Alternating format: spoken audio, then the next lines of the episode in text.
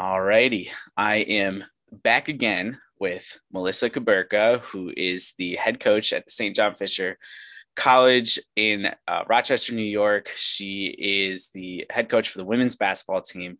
If you've listened, if this is your first time listening to Cernig, that's not a surprise. We haven't had a lot of episodes on this podcast. So this may be your first one. But if you've listened to my older podcast, Dynamic Leaders, you might have heard Melissa in the past. She was a featured guest and we talked all about her coaching and her background. So go back, listen to that podcast, regardless of if you're a new listener or not. Just go check out that episode. It's a really great episode. But Melissa, I'm excited to get you back today, coming off the heels of a 26 and 3 season as the head coach, as we mentioned for St. John Fisher College. You won the E8 championship. First, I want to say congratulations again to you, coach, and welcome back to the world of podcasting. Yeah, well, thank you. Thanks for having me back on here. Um, I obviously loved our email correspondence, but this is so much easier than seeing that little flag your email that I got to get back to, got to get back to. We can just talk. So appreciate you having me, but also, you know, the kind words about our season special group and they did a lot of really good things.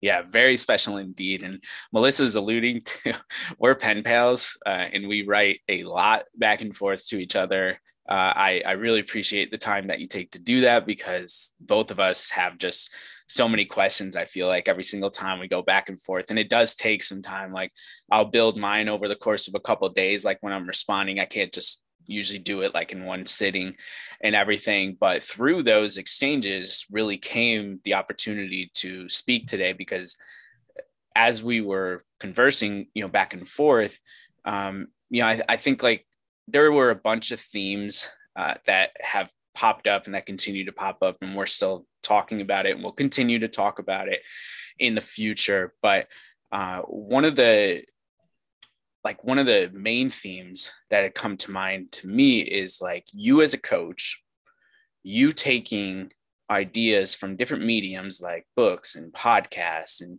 anything that you can learn from and how you take those and implement them into your program.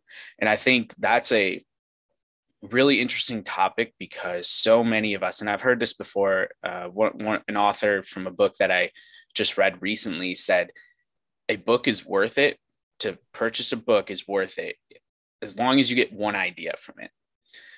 And like, I agree with that to a certain extent, but I'm like, what good is a bunch of ideas if you never utilize them? And I think that's what has really caught my attention throughout the course of our correspondence is just to say, like, Melissa talks about these ideas, and then you show me or you tell me about how you've implemented them into your program in one way or another. And I'm like, well, this could be a learning opportunity not just for me but for you know hundreds of other coaches out there who maybe don't have the intuitive ability like you do to connect the dots between learning and implementing. So i'm really going to focus this episode today just for the listeners here on taking ideas that melissa and i have talked about in the past and talking through how she's implemented them into the program. We're going to try not to spill all of the secrets to uh, her success, but she has been gracious enough, Melissa has been to uh, open up a little bit here and to uh, hopefully help some other people. So,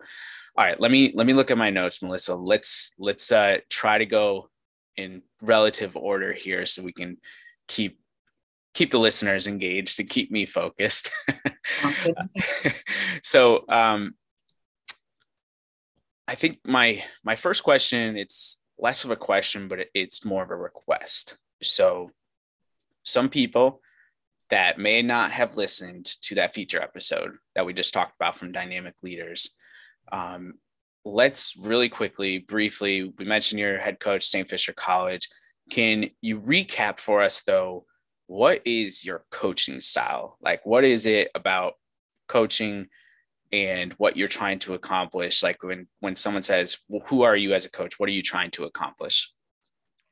So going into my eighth year of being a head coach i don't know if i i have a solid coaching style. Because i think i've learned that i need to be fluid with all of it and my coaching style sort of changes year to year team to team. But you know at my core who am i? You know i I was a, a, player who absolutely loved the game of basketball. I loved the the teammates that I had, and just going to battle and practice the competitive side of things. Um, you know, I loved the sport and had no intention of going on and coaching once I graduated um, from college. A lot of things happened, and, and here I am. Um, and I think you know my my style is, has a lot to do with who I was as a player. You know, I'm I'm not a yeller. I'm not super emotional.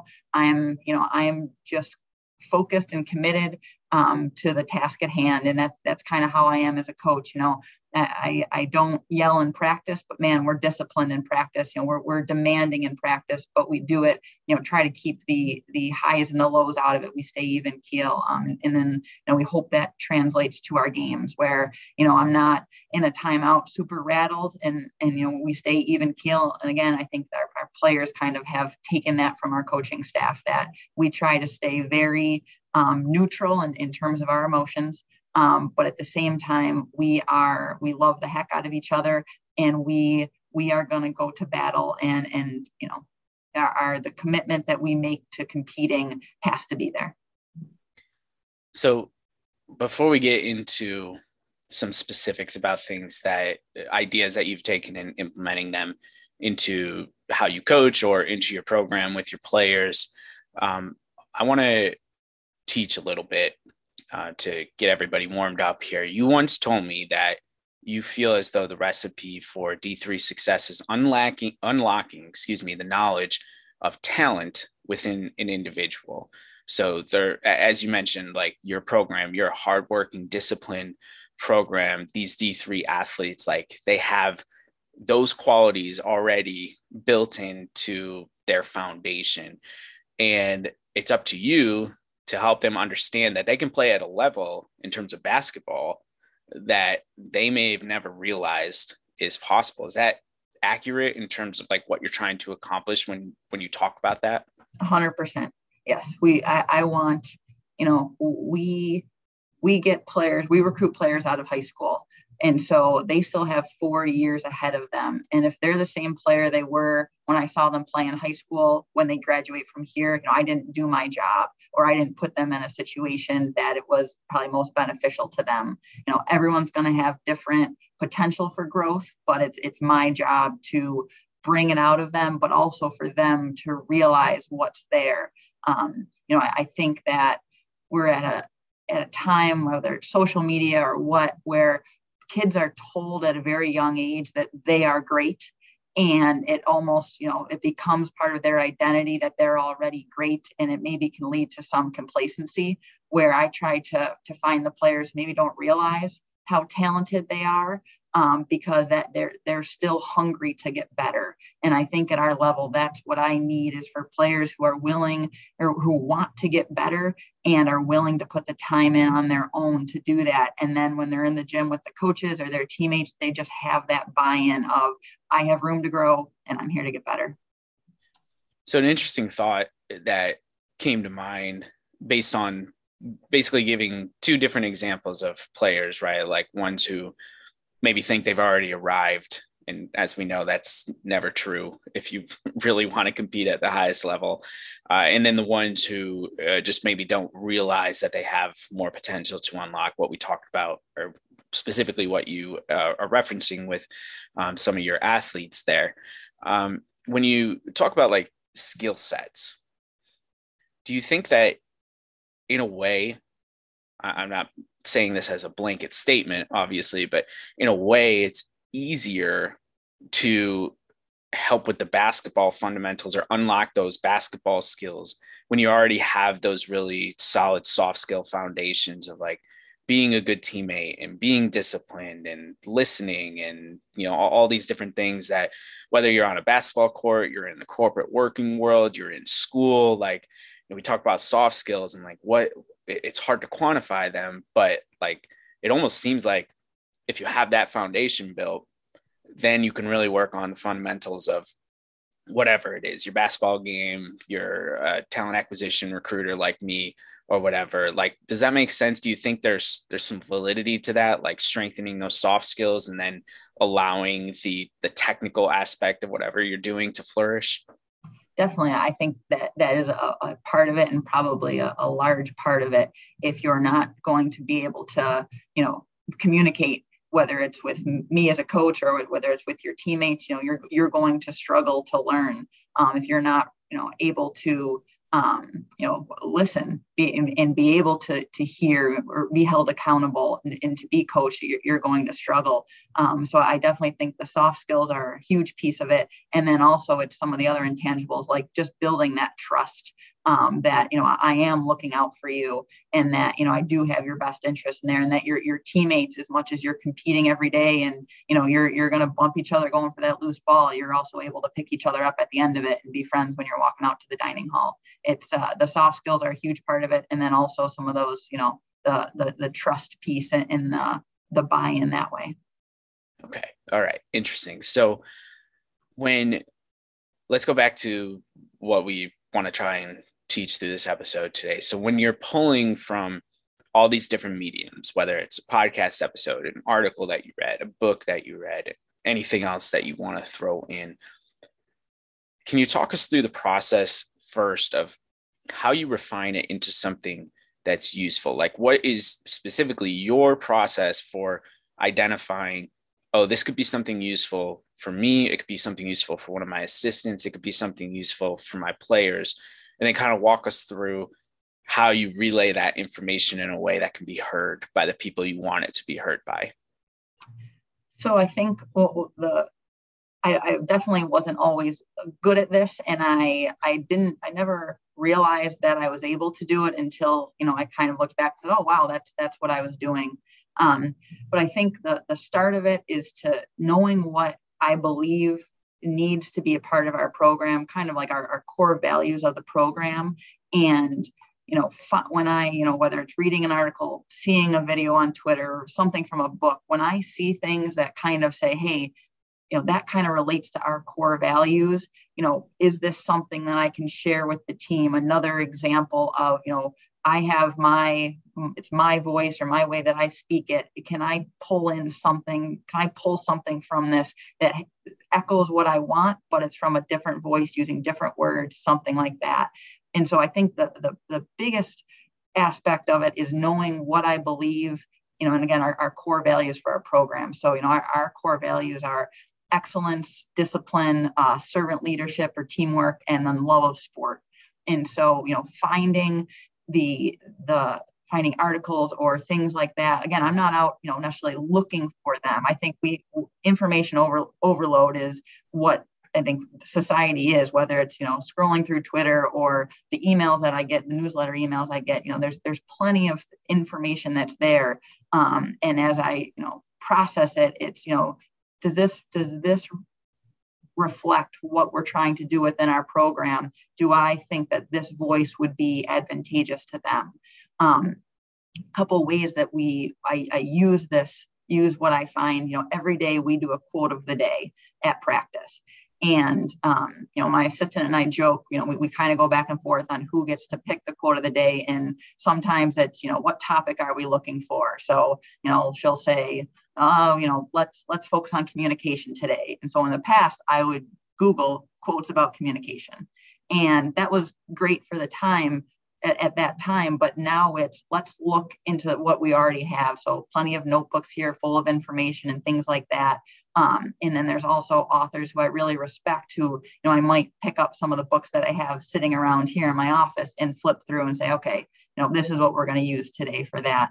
Um, you know, we, we've come a long way from just relying on Google search and the same three websites that don't even let you copy and paste the quote off the page. Um, so, you know, quote of the day is definitely one way we try to build. Um, but then, you know, other pieces are, um, I often will put articles in in their locker um, you know, print them out, put them in their, their locker before practice, and then I'll, you know, have something on the whiteboard, you know, be ready to talk about this. Or, um, you know, when they come out, we have our pre-practice circle. I'll say, you know, you know, what are some things you took out of that? How can you apply it to us? And then, you know, big picture with that, obviously I shared with you, you know, we always try to do something over the summer where we take you know whether it's a book or in this this year it's, it's different things from all over but again trying to take things that I've read or seen or something from that reflect what our program is about and allowing the players to see if they can apply it to ourselves as a program but also themselves as individuals whatever field they want to go to their school life all of that. Okay so a couple clarification questions just to make sure i'm understanding everything correctly. So the first is that it doesn't seem like you necessarily like it's not like you have a list uh, or your, your roster right? And like your assistant coaches and you're like okay today i need to like pull quotes for x player and and y coach and everything like it's more it just seems like you kind of uh, in in a similar way the way i did my research uh, for my book where i was looking at it in the lens of how I wanted to write the book. And you're, I'm sure there's like a lens when you're reading, you've got that coaching lens on, right? And so maybe you see something or hear something differently than someone who's just listening to it for recreational purposes or something like that. And so it seems like it's, it's much more of a natural thing. Like if something stands out to you, then you will bring it to whoever you think it's it's valid for. Otherwise you're not going to the information overload. Like you're not just going to push things on. Uh, is that is that accurate? That's perfect yes. Yeah okay. All right and then i think you pretty much answered this the other clarification but one of my follow-ups was like understanding what's important to you. And i think through that lens that i was talking about it's really the core values more than anything else. And then if like the author or the topic or whatever it is aligns with the core values, then you're going to take that time to dig in deeper a little bit and to look at things, uh, look at additional things maybe by uh, whoever wrote it or talked about it. So is that is that accurate? You would say in uh, helping you decide like what you want to share with your team. It's really the core those five core values that you mentioned.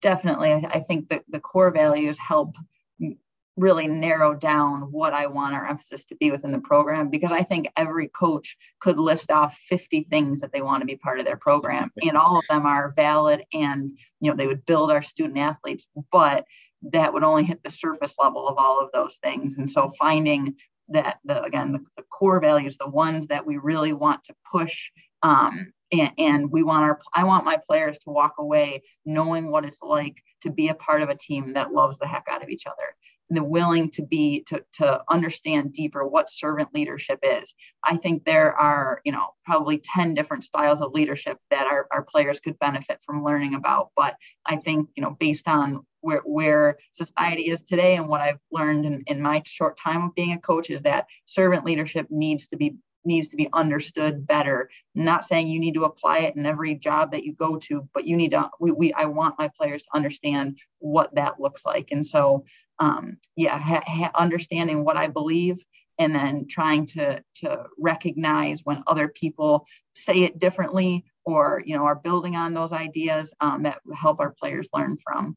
Um, but then there's also plenty of times where it is good to hit a surface surface level idea for the players. Um, you know it, uh, leadership articles all the time you know you and i have talked about our beliefs about captains and, and things like that. You know i think it's important for the players you know to to see different styles of leadership too. We may not dive as deep into transactional leadership as servant leadership but it is still important for them to understand that. Yeah absolutely. I think it's a terrific way to it's almost like you have a north star right? Like the north star your five core values and it, it just it makes the way that you share information that's that's really at the core of like what we're talking about today. It's like how do you share the most impactful information with your team knowing that outside of their time with you they're in information overload whether it's school social life or uh, anything related to that. Um, or, uh, you know, the, the flip of that is like the coaches who, and there's nothing wrong with getting super into the weeds and, and whatever, but like you talked about the different learning styles or different leading styles, like not everybody can take in all that information. So I think like being very clear, like that's probably a huge takeaway for people in this episode. Like use your core values as your North Star and in terms of your information sharing like use that as your way to say like okay i have all of this i have a page of notes but i'm not going to share the page of notes i'm just going to share two bullet points because they really fit our core values the best and and that's going to make the, the biggest impact and so i think that's that's a great way. Would you just really quickly for us outline what your process was for identifying your core values if that might be helpful to any other coach or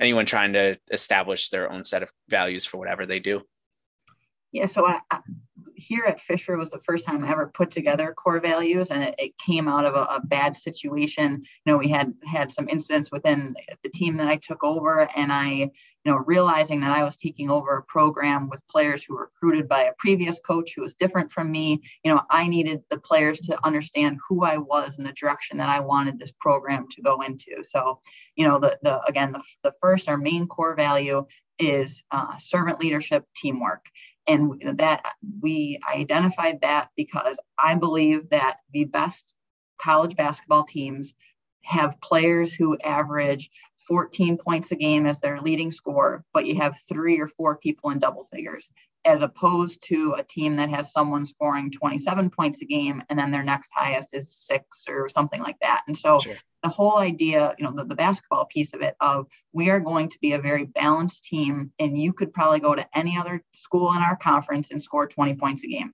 Here it's going to be different. Will you buy into that and be a part of the team? And then on the flip side of it, you know, you may sit on the bench and I can you be on the bench and build your teammates up? You know the ones who are on the floor in the spot that you want. So you know that that's the basketball side of it. And then also you know what does it look like in the locker room for us? What does it look like on campus of buying into you know a team first? Um, mentality.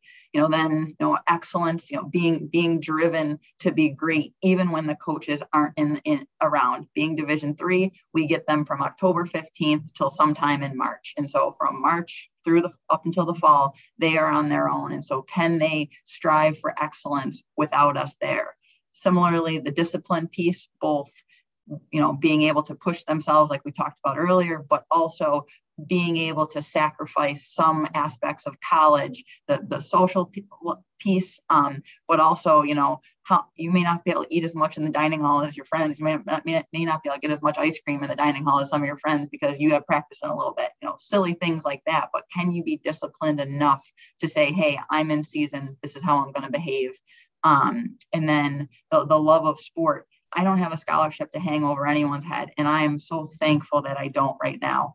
Um, but that also means that there needs to be that intrinsic motivation or that, you know, I want to be here because I love doing this. And that's for the best player on the team and for player number, you know, whatever on the team. You know, everyone needs to love being there because that's the only way we're going to get the best out of everybody.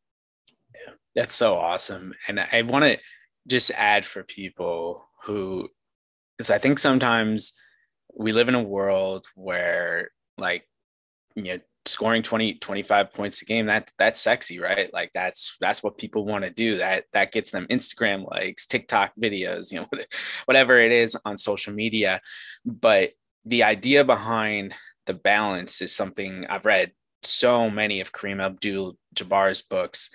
And he talks specifically about coach wooden at ucla when um, you know this back in the 1970s but you know still the i think the point is that uh, you can be successful at finding that balance and that was their style of play they won a bunch of national championships at the highest level uh, you know, huge 80 something game winning streak. Uh, having Kareem, I'm sure helped with all of that. But, you know, I think, I think it's, it's not crazy when you say that and then you take in all the other factors of everything that we've talked about up to this point and just to say, like, that's how you can have a 26 and three season as you just had last year. So anyone who's listening to this, and maybe if you had a doubt when that came out, like this stuff works. It's this is there's a reason why Melissa and I are talking today. Like I, I believe in what she's doing. I want to reiterate that to people and like really listen to some of that some of the details of what we're talking about in today's conversation. I think will be really helpful. Now, I want to pick a couple specifics and I'm going to cherry pick from specifics that involve me. Uh, so we're not, um, you know, jumping on other people's toes. But you have been uh, really gracious uh, toward me, Melissa, and using some of the content that I've created to uh, share with your team in a number of different ways. And I want to start with the dynamic leaders um, podcast. So um, I want to actually before before we do that, you talked about it a little bit earlier. Uh, this year, this summer, it, you'll call March to October, your very long summer if you want. Uh, you have chosen to take a different route than what you normally do. And uh, in the past, if I understand correctly, it was more like, okay, there's an individual book or you know something like that where all 20 something players you're going to read it and you're going to um, you know work through it in that sense. But this year, you made a little bit of a pivot. Um, can you can you tell us a little bit you don't need to give us all the details into like what you're um, asking your players to do obviously but like why you decided to pivot into a way that gives them exposure to more content versus specifically focusing on just one or two things i think the, the biggest reason that i changed um, from a book to you know a whole bunch of you know short things whether it's a podcast episode an article even a you know a 30 second video from twitter. Um, the biggest reason i changed was because that sitting down and reading a book isn't for everybody. You know you use use the, the term learning styles earlier and that's i think what a, a big part of it was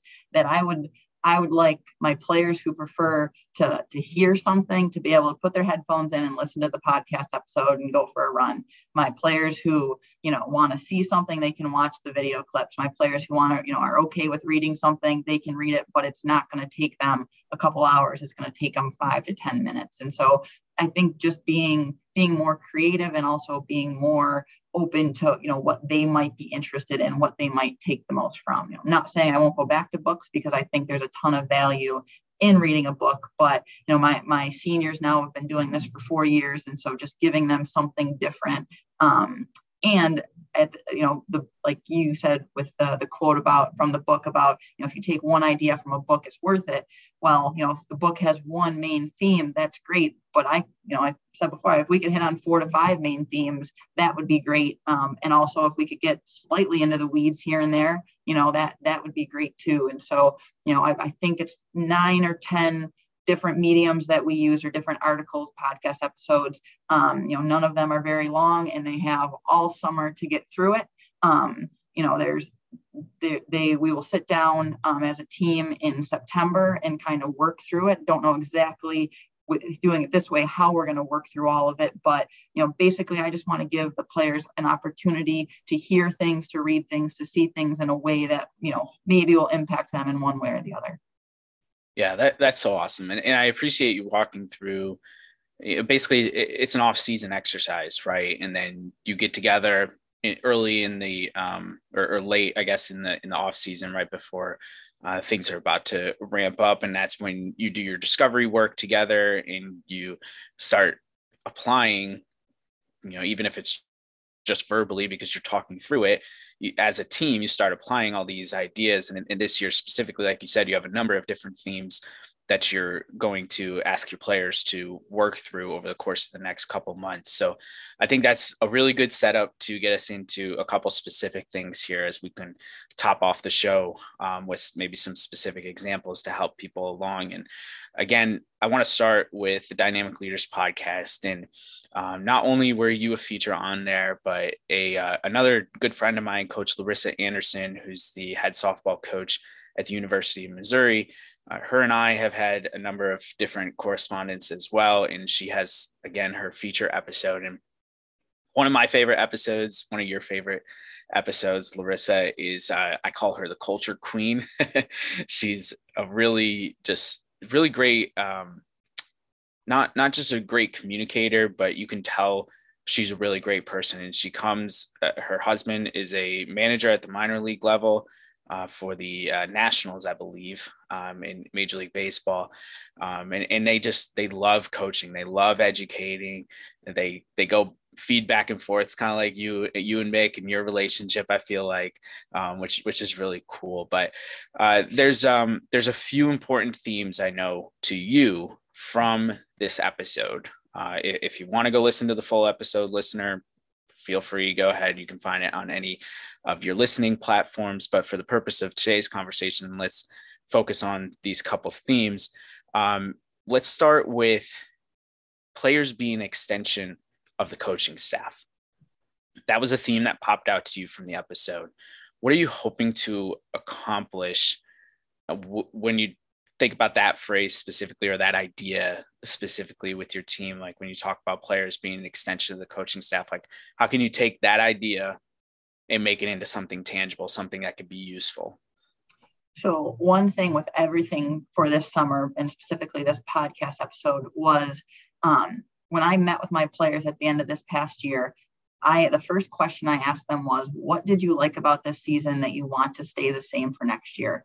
And every returner had some form of the team cohesiveness, the way the team got along, you know, the way the way our locker room was. It wasn't, you know, I want to win every game by this. I want, none of that. It was they remembered how their teammates made them feel. And I know that we graduate some players, and so no matter what, the culture is going to be a little different.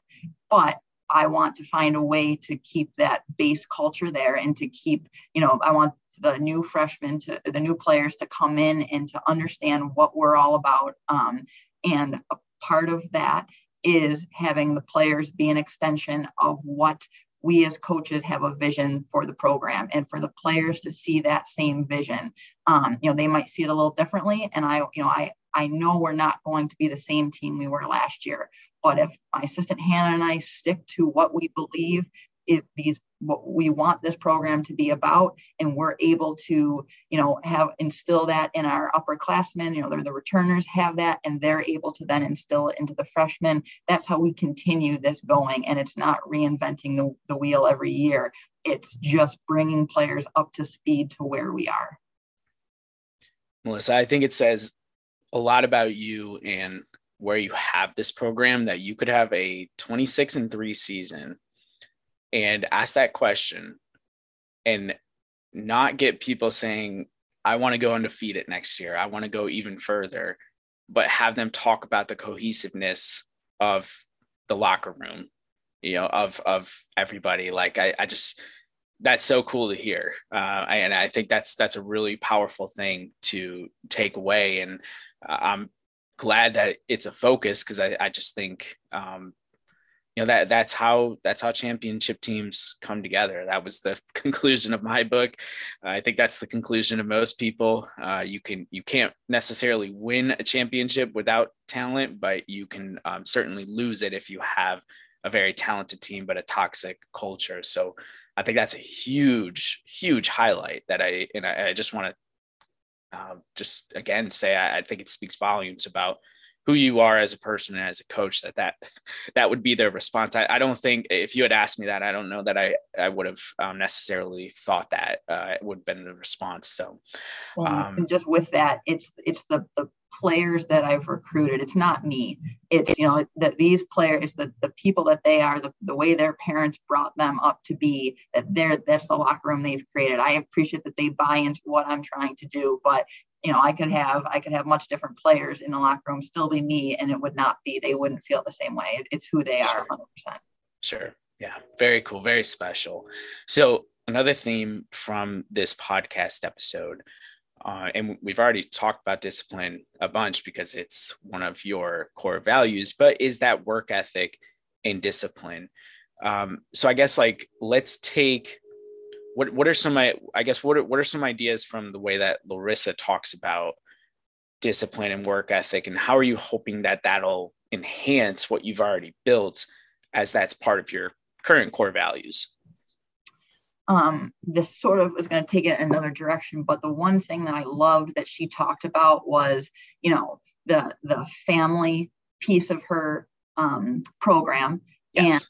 You know so many programs say family family family and it's it's that buzzword that you see on the t-shirts and stuff but how do you actually implement it in your program and make players feel part of a family? And i i think that was a huge part of her episode for me that i wanted our, my my players to hear how you know she does it within her own team. But i think that's a big piece of where the discipline comes in is when you feel a part of the family you are going to do your part you are going to put the time in and the effort in, not just because you want the minutes, but because you don't want your, your teammate who's a senior, you don't want her career to end earlier than it has to. You want to make sure she has a great experience. She, you want to make sure the, the incoming freshmen have a great experience. And then, you know, obviously yourself and all of that. And so really having that um, buy into being a part of a family is going to drive you and being disciplined enough to be able to be held accountable. I, I think those two things come hand in hand and, and go hand in hand.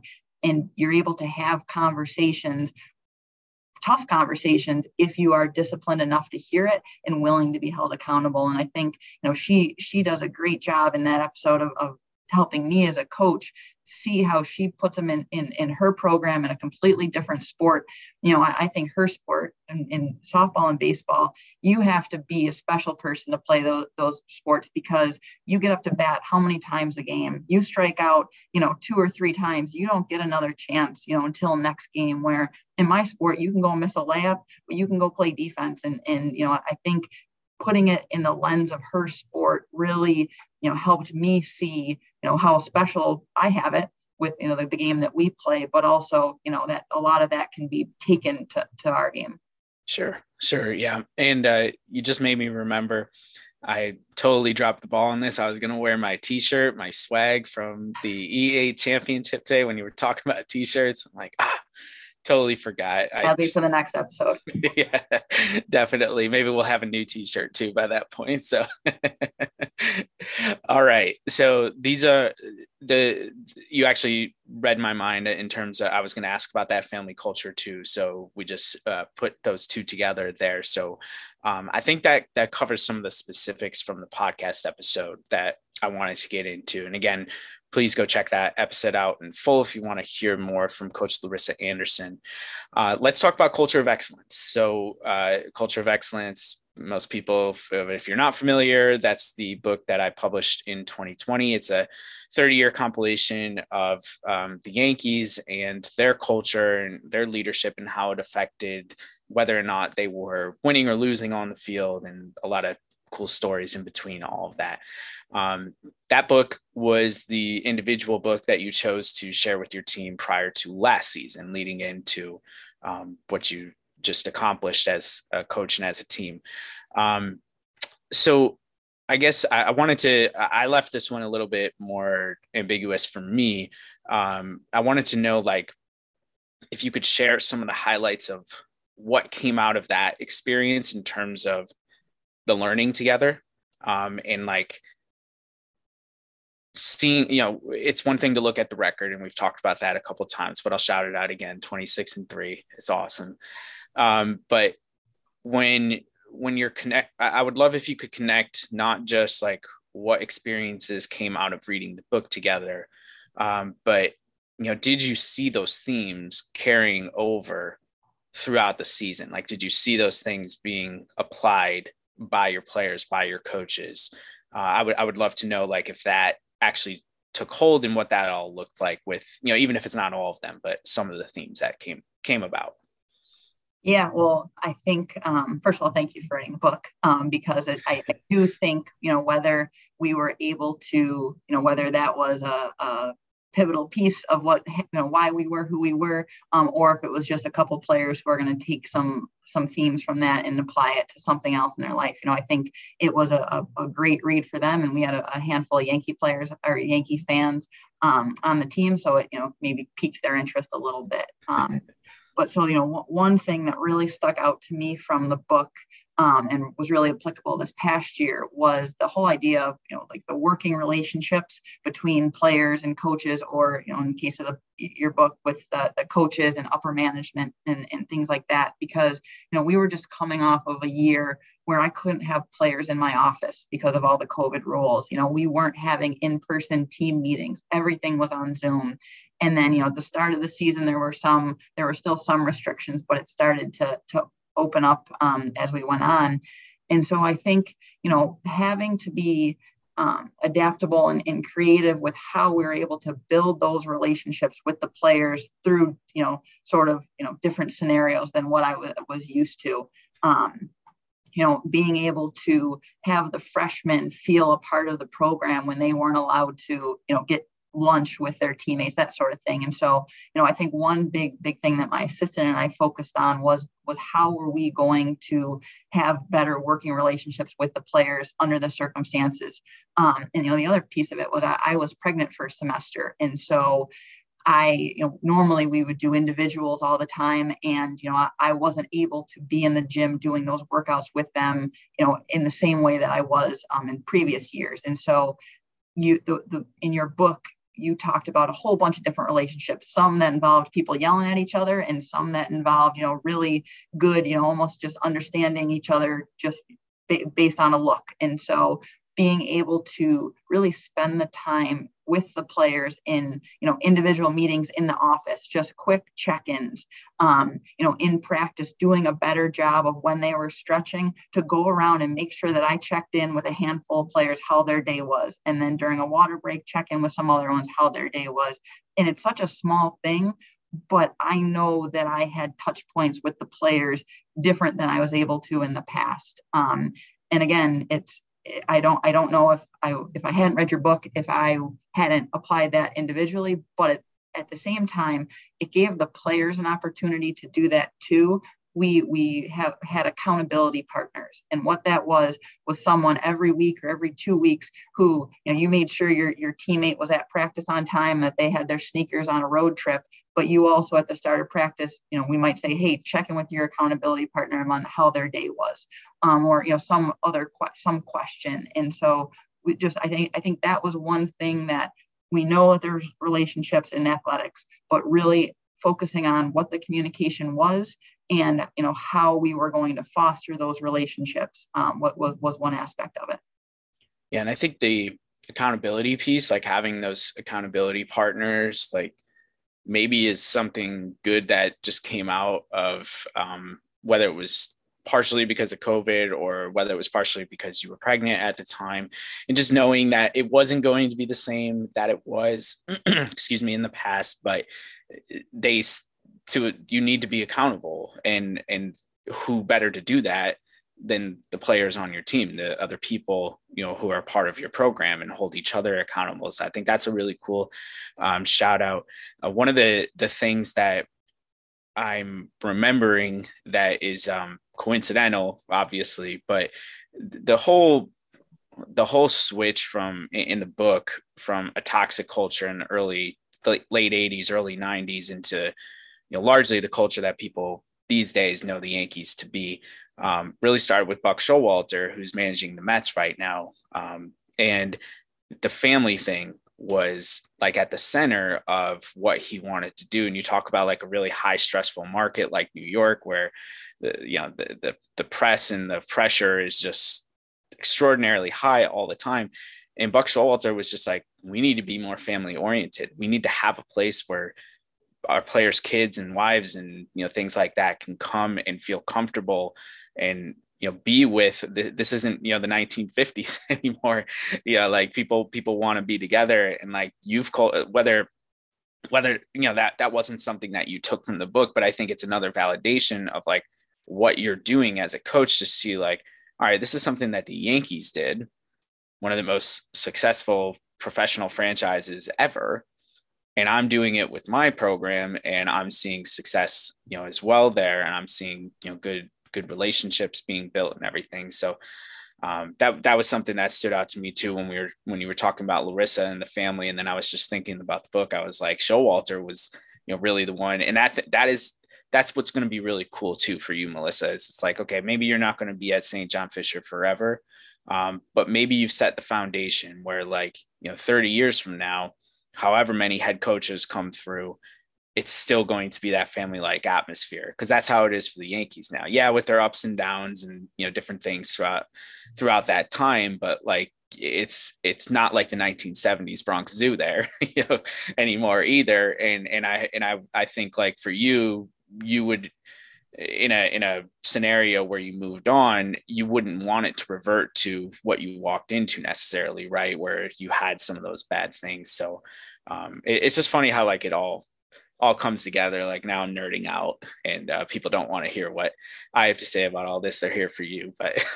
well, I think you bring up a good point. Just that you know there there is no one recipe that gets you a championship, but or, or, you know a great culture all of that but i think there are definitely some aspects that have to be there and whether it's you know the the family piece um, or just the the cohesiveness if you don't have that no matter how good you are or t- how much talent you have it's it's not going to come come together um, and you may not have the outcomes as consistently. I'm sure there are plenty of championship teams that weren't super cohesive, um, but I doubt it was sustainable.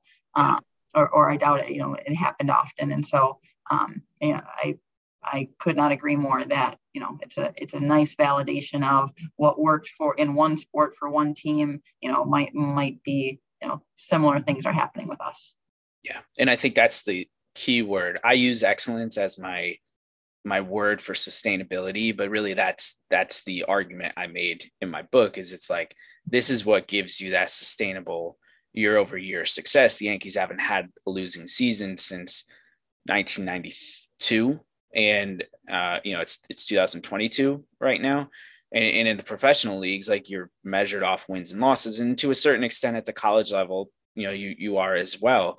Um, and I think like it's one measuring stick, right? Like the wins and losses. But I think you see more teams be successful and find those extra wins where maybe they wouldn't have gotten it because you know the hustle's not there on the court because they're not playing for each other you know or something like that like that's where the off the field the culture building things that those that's where it can spill on to the on court the on field play and i think really have an impact to get you an extra win here or a um an extra tie in some sports, you know, and things like that. So, um, yeah, I think it's it's really special. Are there just out of curiosity, Melissa? If there's nothing, that, that's fine. But are there any other examples, maybe of themes from other people or other podcasts or something like that that you'd be comfortable sharing and talk about? If not, we can wrap it up. But I, I was just curious if there was anything else that you had to share.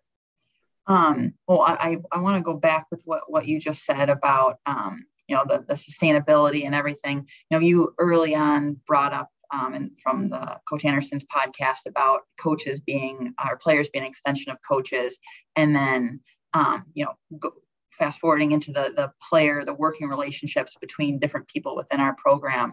You know again I, I think both of those things were huge reasons why we're, we were successful this year. You know there were plenty of games where we were down you know 14 or 16 points early. And i've been a part of teams where we would have folded there would have been a little bit of bickering there would have been frustration there would have been poor body language and it was over and we talked in the locker room after the game about how we can't let that happen x y and z this year we got down and the timeouts were calm everyone, you know, we were able to talk through what adjustments we needed to make. And then they went out and they executed. And don't get me wrong, they showed a ton of emotion as they, you know, got rid of that deficit. And then we're up 20 before we knew it. Um, and, you know, the excitement and the love for their teammates was, was evident. But I, I think that, you know, there, there are a lot of, again, different aspects and information everywhere but the, some of those key themes are, have been shown to to bring success like I like I just said from this past year but you know other themes or other ideas. You know I'm big on accountability. I, I, think you know you and I have talked about this. We live in a society where being held accountable um, or holding yourself accountable isn't the cool thing. If anything you know you're just putting a target on your back. And it's so sad because you know we're, we're creating or we're raising kids to think that it blaming someone else is the answer and it, it's and I, I don't like the direction that we're heading in. And so being able to have those conversations about accountability um, you know i think uh, there are tons of examples that we could go with but um, you know one sort of pivoting again, but you know, Dawn Staley, after she won the national championship this year, the first thing she did was commend every player who didn't get into games. And she said, you know, these players, their names, they don't hear their names, you know, said on TV or the, the, the, PA person at a game doesn't say their names because they don't play, but they're at practice every day pushing these upperclassmen. And I think to, to me, that's holding themselves accountable. They weren't just going through the motions, even though they were never going to see the floor, they found a way to push themselves, to push their teammates, all of that. And so, you know, again, I think finding a way to push the the like to use your your word for scoring 25 points a game the push the sexiness of accountability um, that that could, will impact my players more than I think anything else will because I don't think there's a ton of outlets in our society that are saying, hey, hold yourself accountable. No matter what your political views are, no matter what sports team you love, whoever their coach coaches are, you know, no one ever or no one rarely says, hey, that's on me. I screwed up. Because you know you say that and again targets on your back and you are you know you could lose your job if you're admitting that you're the one who did something wrong. It's easier to blame someone else. And so you know i, I think there are quite a few examples that we use that we're using this summer in our um, summer summer readings and stuff uh, about accountability. But I, I, think that's a theme that us as coaches and parents need to to make bring back as to something as something that is is valid and necessary. Yeah I, lo- I love it. I couldn't have said it better. I think it's something that it bothers me as much as it bothers you and that sometimes doesn't allow me to have really clear thoughts around it. So i think you talking about accountability in that way is really powerful. And I just want to say too, like whether it's Coach uh, uh, Dawn Staley, who's at the uh, University of South Carolina, um, Coach Becky Hammon uh, with the Las Vegas Aces, and Coach, what you're doing at St. John Fisher, I see so many similarities, like the accountability, the way that they're disciplined, the way that they all have fun you all have fun like th- those things I, I, they're just recipes for excellence for success however you want to define that term and um, i think you're all great role models out there and specifically I, i'm just so grateful to have you as a friend and someone that um, you know we've built a really good relationship here with and can talk about a lot. So uh, i think the when i when i started this new podcast series learning interesting conversations and fun was that's my those are my core values for the podcast. So i said i'm not going to do an episode unless i can get those three things into every episode. And i think we accomplished all three of those things today. So i, I just want to say thank you so much for taking the time teaching the way that you did sharing all of the insight. Um, I know your your players are going to love hearing you here on the mic when this gets released, but I also hope there's a lot of other people out there who can learn as much as I have from you. And I think um, you got something real special, and I'm just so I'm so fortunate and excited to get to, to get to be a small part of it and see you continue to do that in the future. Well, thank you for being a part of what we're doing, and I, I think that being recognizing those who have impacted you know myself or our program is, is one one or i guess another part of who we are as a program because we know that none of this was done alone. I've said it a couple times but the parents of my players did things in my mind right to have the, the kids that they do who are now a part of our program. And you know that my players are able to have success because of people like you and lots of lots of out, outside influence who who help us to that 26 and 3 so even though you know your name might not be on the roster and a lot of people's names are on the roster we know that it's much more than just the you know 15 players and two coaches who got us here